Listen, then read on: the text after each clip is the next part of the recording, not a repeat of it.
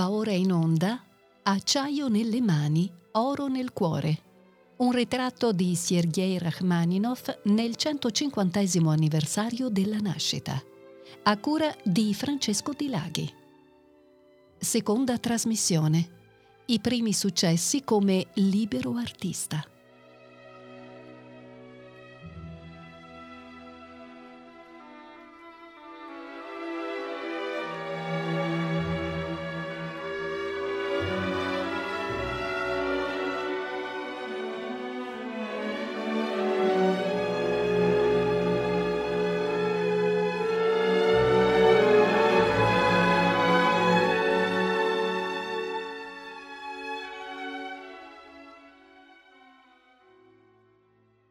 Cordiale saluto alle ascoltatrici e agli ascoltatori.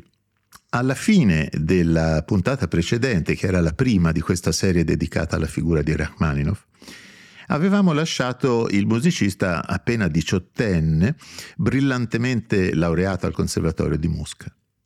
Rachmaninov aveva voluto anticipare il suo esame conclusivo dato che il suo insegnante di pianoforte, nonché cugino e anche benefattore, Alexander Siloti, avrebbe lasciato con il prossimo anno l'insegnamento in conservatorio.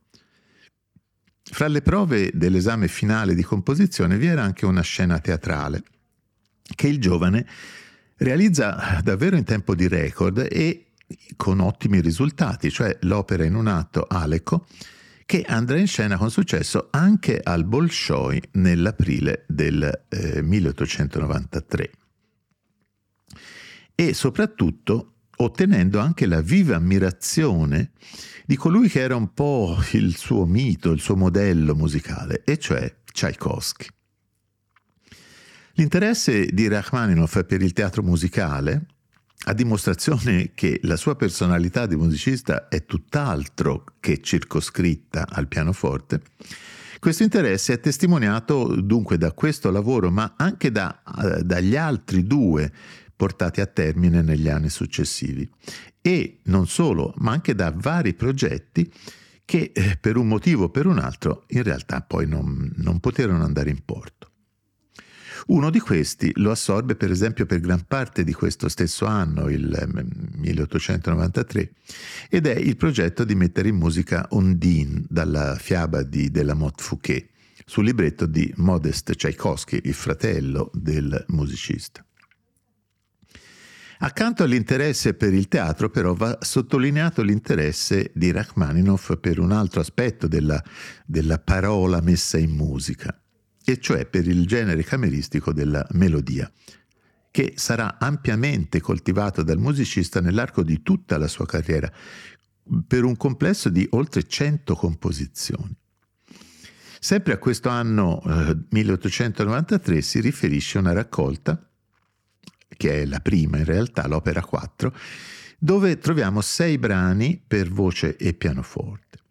Uno dei più noti e apprezzati è il quarto, Ne poi Krasavica, sarebbe Non cantarmi, o oh mia bella, una pagina che ha almeno due motivi di collegamento con l'opera Aleco e quindi eh, con l'ultimo ascolto della puntata precedente.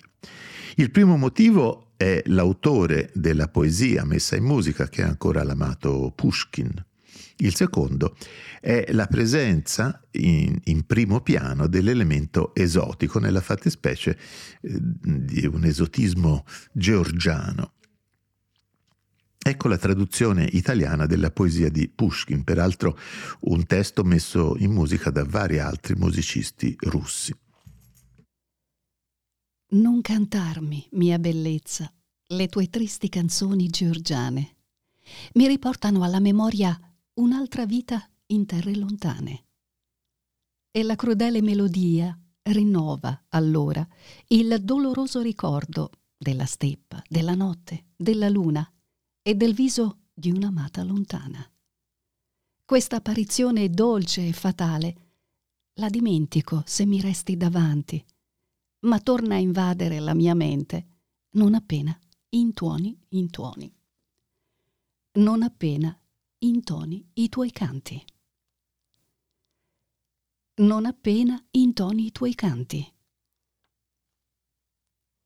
Ecco dunque eh, il Nepoi Krasavitz, opera 4, nella, lo ascoltiamo nella esecuzione di Nikolai Gedda tenore con Alexis Weissenberg al pianoforte.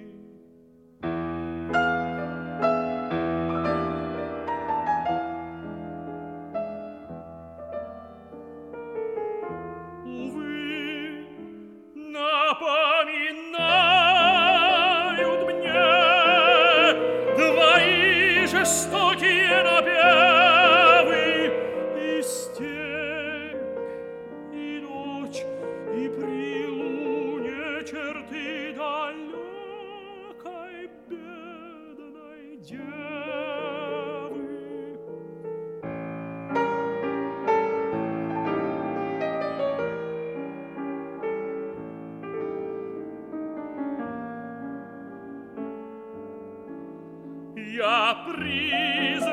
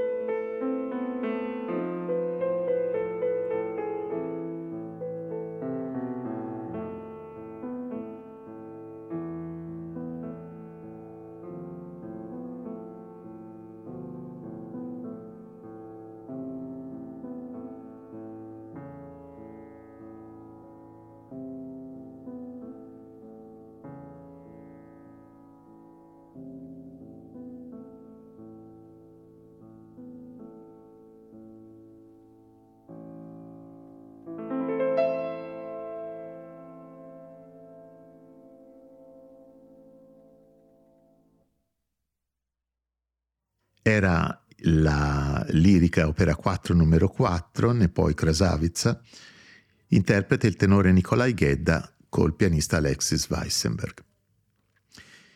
Questa melodia che abbiamo ascoltato è destinata ad un particolare successo e resta una delle più note fra le sue composizioni di questo genere. Ma parlando di successo, e veniamo adesso al pianoforte, non possiamo non dire e non ascoltare il successo per eccellenza con la S maiuscola quel preludio in do diesis minore, che sarebbe diventato semplicemente il preludio per antonomasia e che sarebbe alla fine anche diventato un tormentone odioso, insopportabile anche per lo stesso autore. Questo celeberrimo preludio fa parte di una raccolta di Cinq morceaux de fantasie, cinque pezzi di fantasia, opera 3. Quindi eh, di poco precedenti il brano eh, vocale appena ascoltato. Pezzi ancora di gusto salottiero, del resto un po' tutta la sua produzione di piccole dimensioni in questa fase giovanile. L'autore lo esegue a Mosca nel 92, ma sarà Siloti di lì a poco, eseguendolo in Gran Bretagna, a mettere in moto questa vera e propria spirale di celebrità, questo successo, di un successo che oggi diremmo virale. Tanto che quando l'autore arriverà ad esibirsi all'estero, soprattutto nei paesi anglosassoni, scoprirà di essere eh, con sorpresa, scoprirà di essere preceduto da questa fama e di fatto non potrà concludere alcuna esibizione senza aver dato in pasto al pubblico entusiasta il preludio.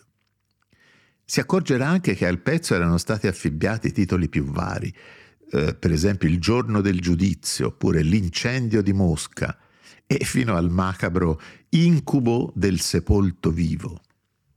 E l'irritazione dell'autore sarà ancora più grande per il disappunto di non aver guadagnato un soldo da questo successo perché a suo tempo non aveva pensato neanche a registrarne i diritti. Ecco dunque il preludio in una esecuzione dello stesso Rachmaninoff e in una registrazione del 1928 che è l'ultima delle tre di questo brano che conosciamo.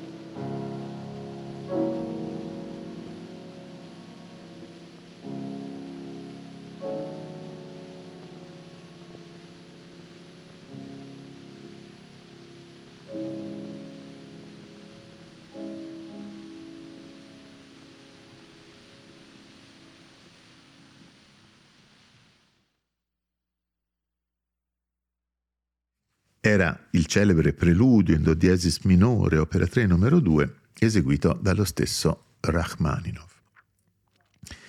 E per restare in questo stesso anno, il 1892, è giusto anche ricordare una delle prime composizioni cameristiche dedicate al, al duo di violoncello e pianoforte. I due pezzi, Preludio e Danza orientale, opera 2. A questo strumento eh, Rachmaninoff dedicherà, e ne parleremo in seguito, dedicherà una composizione importante, la sonata opera 19, un brano destinato a occupare un posto non marginale nel repertorio di questo strumento. Uno strumento, il violoncello, la cui voce nel registro medio-grave e la, quella sua particolare capacità melodica erano per lui particolarmente apprezzabili ma ancor più caro per l'amicizia con l'eccellente violoncellista Anatoly Brandukov, che ne sarà il destinatario privilegiato, oltre che il dedicatario. Prima della sonata appaiono dunque questi due pezzi, opera 2, che rientrano come i precedenti ascolti in questa poetica, diciamo, del pezzo caratteristico di gusto salottiero. Si tratta di un breve preludio seguito da una danza orientale che, come è evidente, si inserisce esplicitamente in quel ricco filone dell'esotismo del quale eh, parlavamo poco prima. Ecco eh, però adesso il preludio e un ascolto che ci offre una singolare opportunità perché gli interpreti, che sono Alexander Rudin e Yuri Martinov, usano rispettivamente il violoncello montagnana appartenuto a Brandukov e il pianoforte Bechstein appartenuto a Rachmaninoff.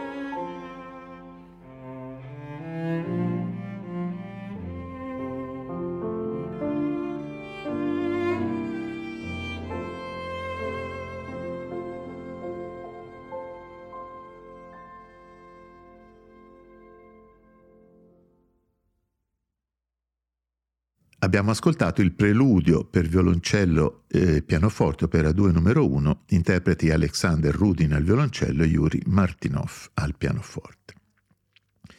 E tornando adesso al pianoforte, nel 1893 vede anche la luce una notevole composizione, cioè i quattro brani per due pianoforti raccolti con il titolo di Fantasy Tableau e indicati spesso come suite numero 1 per distinguerla da una analoga composizione per lo stesso organico che è intitolata in realtà suite numero 2, l'opera 17. Questi pezzi furono presentati dall'autore insieme all'eccellente pianista Pavel Pabst, che all'epoca era uno dei più apprezzati insegnanti del Conservatorio di Mosca, molto stimato anche da Tchaikovsky e proprio a Tchaikovsky il giovane autore volle dedicare questa sua partitura. Ognuno dei quattro pezzi ha un titolo evocativo ed è direttamente ispirato ad un frammento poetico che figura in epigrafe alla partitura. Ecco dunque l'iniziale Barcarola, ispirata a versi di Lermontov, seguita da un adagio sostenuto intitolato La nuit, l'amour, la notte, l'amore, ispirato ad un frammento di Byron. Il terzo è intitolato Le larmes, le lacrime, in epigrafe un, un frammento poetico di Tyutchev. E infine la suggestione del suono delle campane, che in realtà è già presente nel brano precedente, eh, un tema questo delle campane è particolarmente caro al musicista russo, come abbiamo avuto già modo di osservare e come diremo. E la suggestione del suono delle campane dunque è protagonista del quarto ed ultimo brano, intitolato Pak, Pasqua, che illustra questi versi di Komiakov. Su tutta la terra risuona un rintocco di campane, fino a che l'aria non ne oscilla come un mare. E questa delle quattro, eh, delle quattro sezioni mi sembra la pagina più originale, più innovativa rispetto eh, a quella poetica iperromantica e al linguaggio pianistico che ancora mh, di matrice listiana che eh, caratterizza gli altri brani perché infatti vi prevale un linguaggio che possiamo ben definire moderno, di una ripetitività quasi ipnotica e verrebbe da pensare quasi un ponte immaginario che collega Rachmaninoff con i minimalisti americani. Ascoltiamo questo quarto brano, Pasqua, da Fantasy Tableau, opera 5, nella interpretazione di eh, Marta Argerich e Lilia Zilberstein.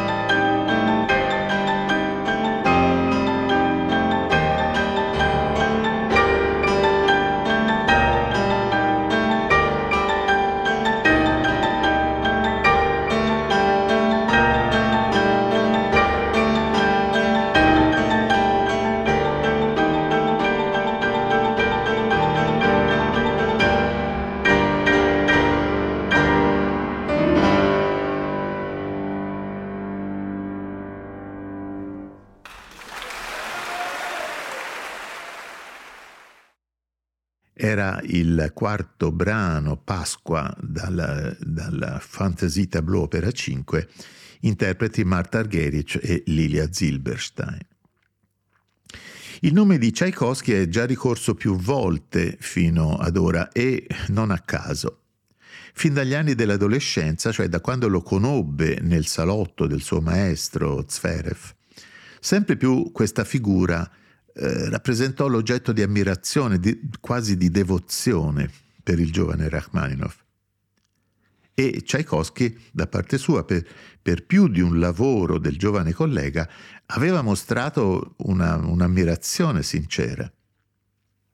Uno dei modelli per Rachmaninoff era stato il grande trio per pianoforte, violino e violoncello opera 50, che Tchaikovsky aveva scritto nel, nel 1882 sull'onda dell'emozione per la morte di Nikolai Rubinstein, aggiungendovi a questo trio l'epigrafe alla memoria di un grande artista, e il cui primo movimento era un pezzo elegiaco. Ecco allora che Rachmaninoff nel gennaio del 92 scrive a sua volta un trio elegiaco in un unico movimento. Ma nell'ottobre dell'anno successivo arriva la tragica notizia della morte dell'amatissimo maestro, la morte di Tchaikovsky, e Rachmaninoff, profondamente toccato, quasi, quasi sconvolto da questa notizia, da questa perdita, si getta con tutto l'impeto creativo di cui è capace in un suo trio elegiaco, opera 9. Rachmaninoff così ne parla in una lettera. Gli ho dedicato tutti i miei pensieri, tutte le mie forze. Ho tremato su ogni singola frase musicale. Sono arrivato a cancellare tutto quello che avevo scritto, di pensare e ripensare mille volte a quello che sarebbe stato meglio fare. Quindi anche questo trio elegiac, come quello di Tchaikovsky, ha dimensioni imponenti, circa 50 minuti, ed è dedicato alla memoria di un grande artista, appunto Tchaikovsky. E l'omaggio non si limita a questa dedica, ma rispecchia anche il contenuto musicale. Per esempio, il movimento centrale, organizzato eh, come nel trio di Tchaikovsky in una serie di otto variazioni, Bene, il tema di queste variazioni è tratto da un lavoro sinfonico di poco precedente dello stesso Rachmaninoff, la fantasia eh, sinfonica La Rupe, opera 7, che Tchaikovsky aveva molto apprezzato e che di lì a breve avrebbe voluto dirigere lui stesso a Mosca.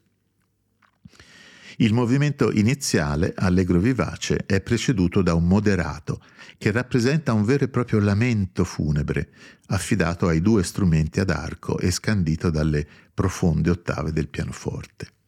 Questo l'inizio del trio.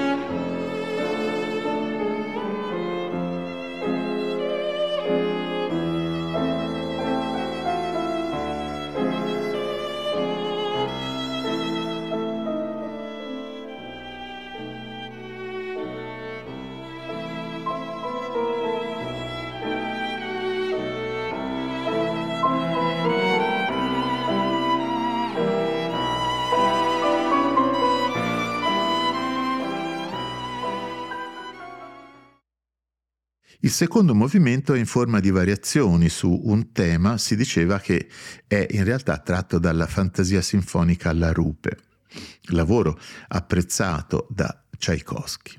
Ecco allora il tema del poema sinfonico La Rupe di Rachmaninoff.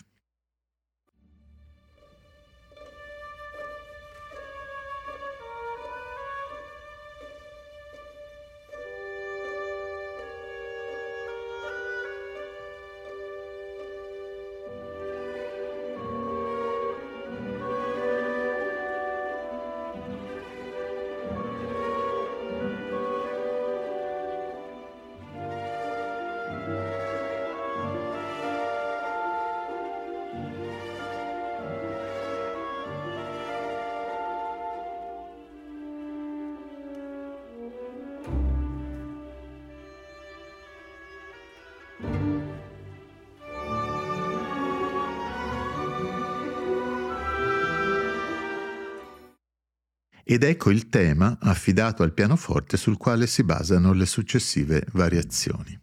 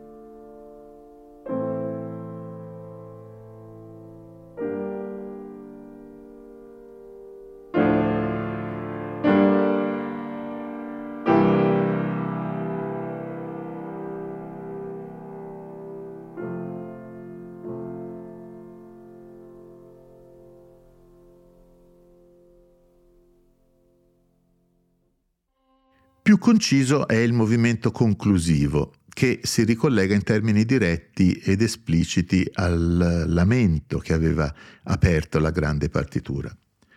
Lo ascoltiamo, eh, come anche eh, per gli ascolti parziali eh, precedenti, lo ascoltiamo da Evgeny Svetlanov al pianoforte, Leonid Kogan al violino e Fyodor Luzanov al violoncello.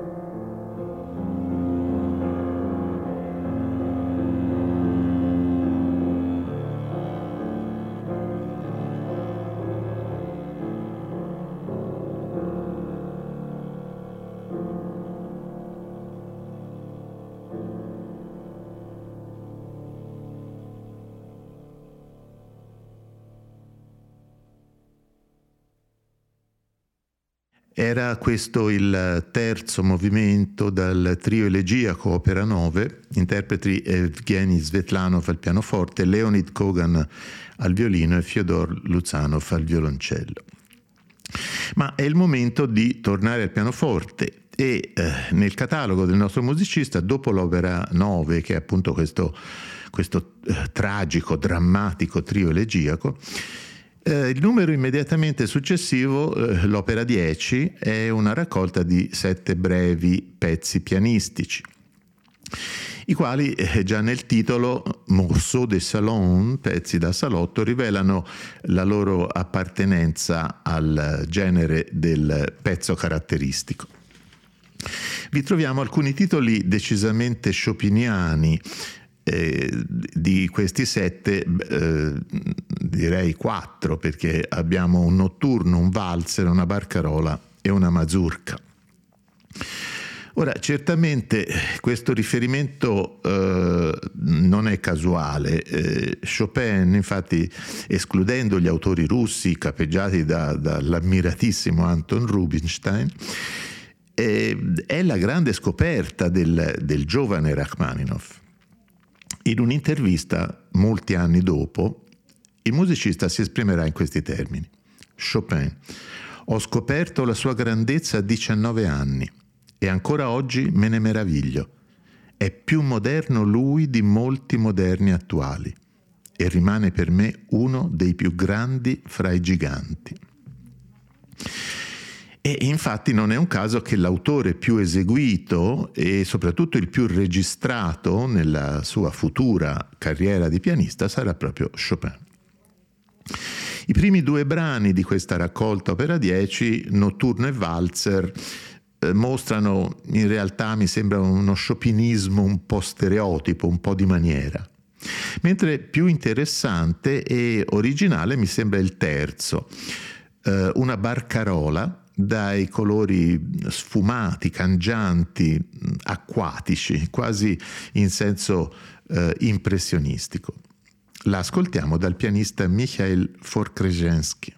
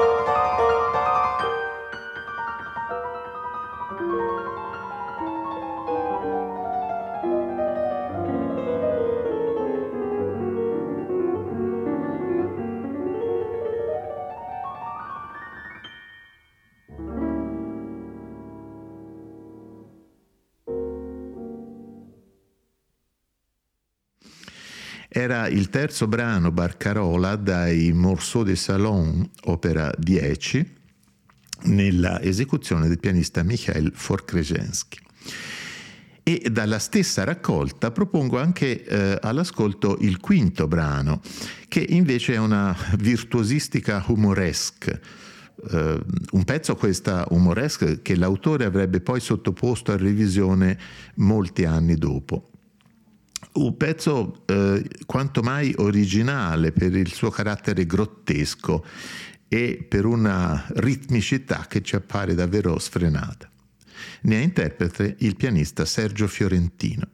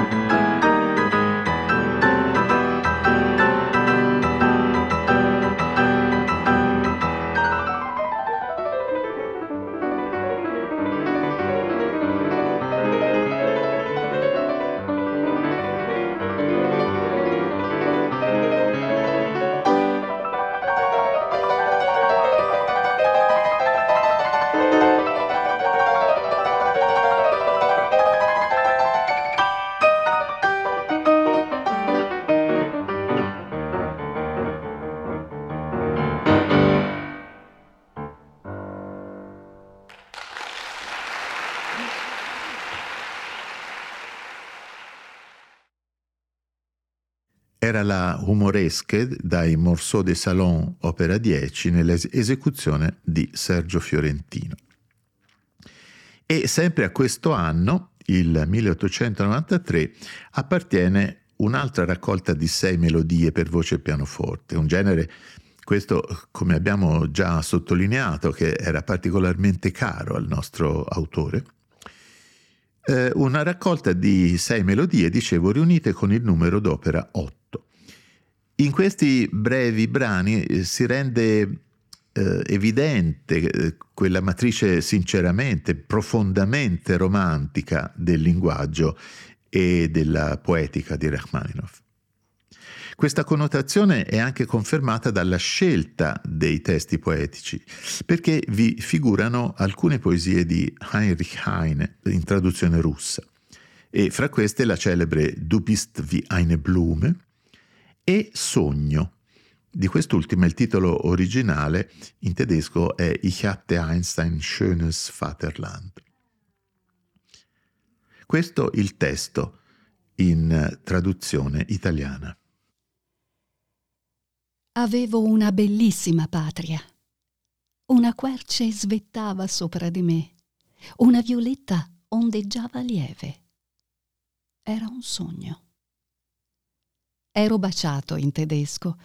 Mi si dicevano in tedesco, è difficile capire quanto ciò suoni dolcemente, le parole ti amo. Era un sogno. Propongo dunque eh, come eh, ultimo ascolto questo, questa melodia per voce e pianoforte, Sogno, opera 8 numero 5, che possiamo ascoltare dal soprano Asmik Grigorian con Lucas Geniushas al pianoforte.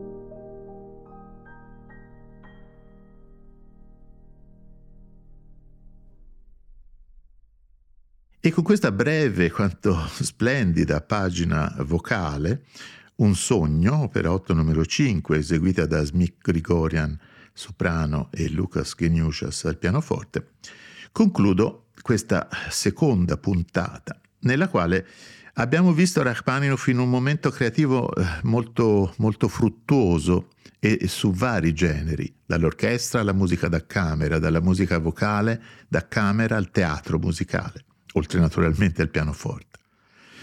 Ma il grande cimento al quale mira adesso il musicista 24enne è più ambizioso, è la sinfonia. E a questa nuova impresa dedicherà tutte le sue energie per quasi un anno di lavoro. Questa sinfonia numero uno segnerà effettivamente una pietra miliare nella sua vita di musicista, ma purtroppo nel senso opposto a quello che lui avrebbe sperato. E questo sarà l'argomento della prossima puntata del nostro ritratto, alla quale senz'altro do appuntamento. Un saluto alle ascoltatrici e agli ascoltatori da Francesco Di Laghi.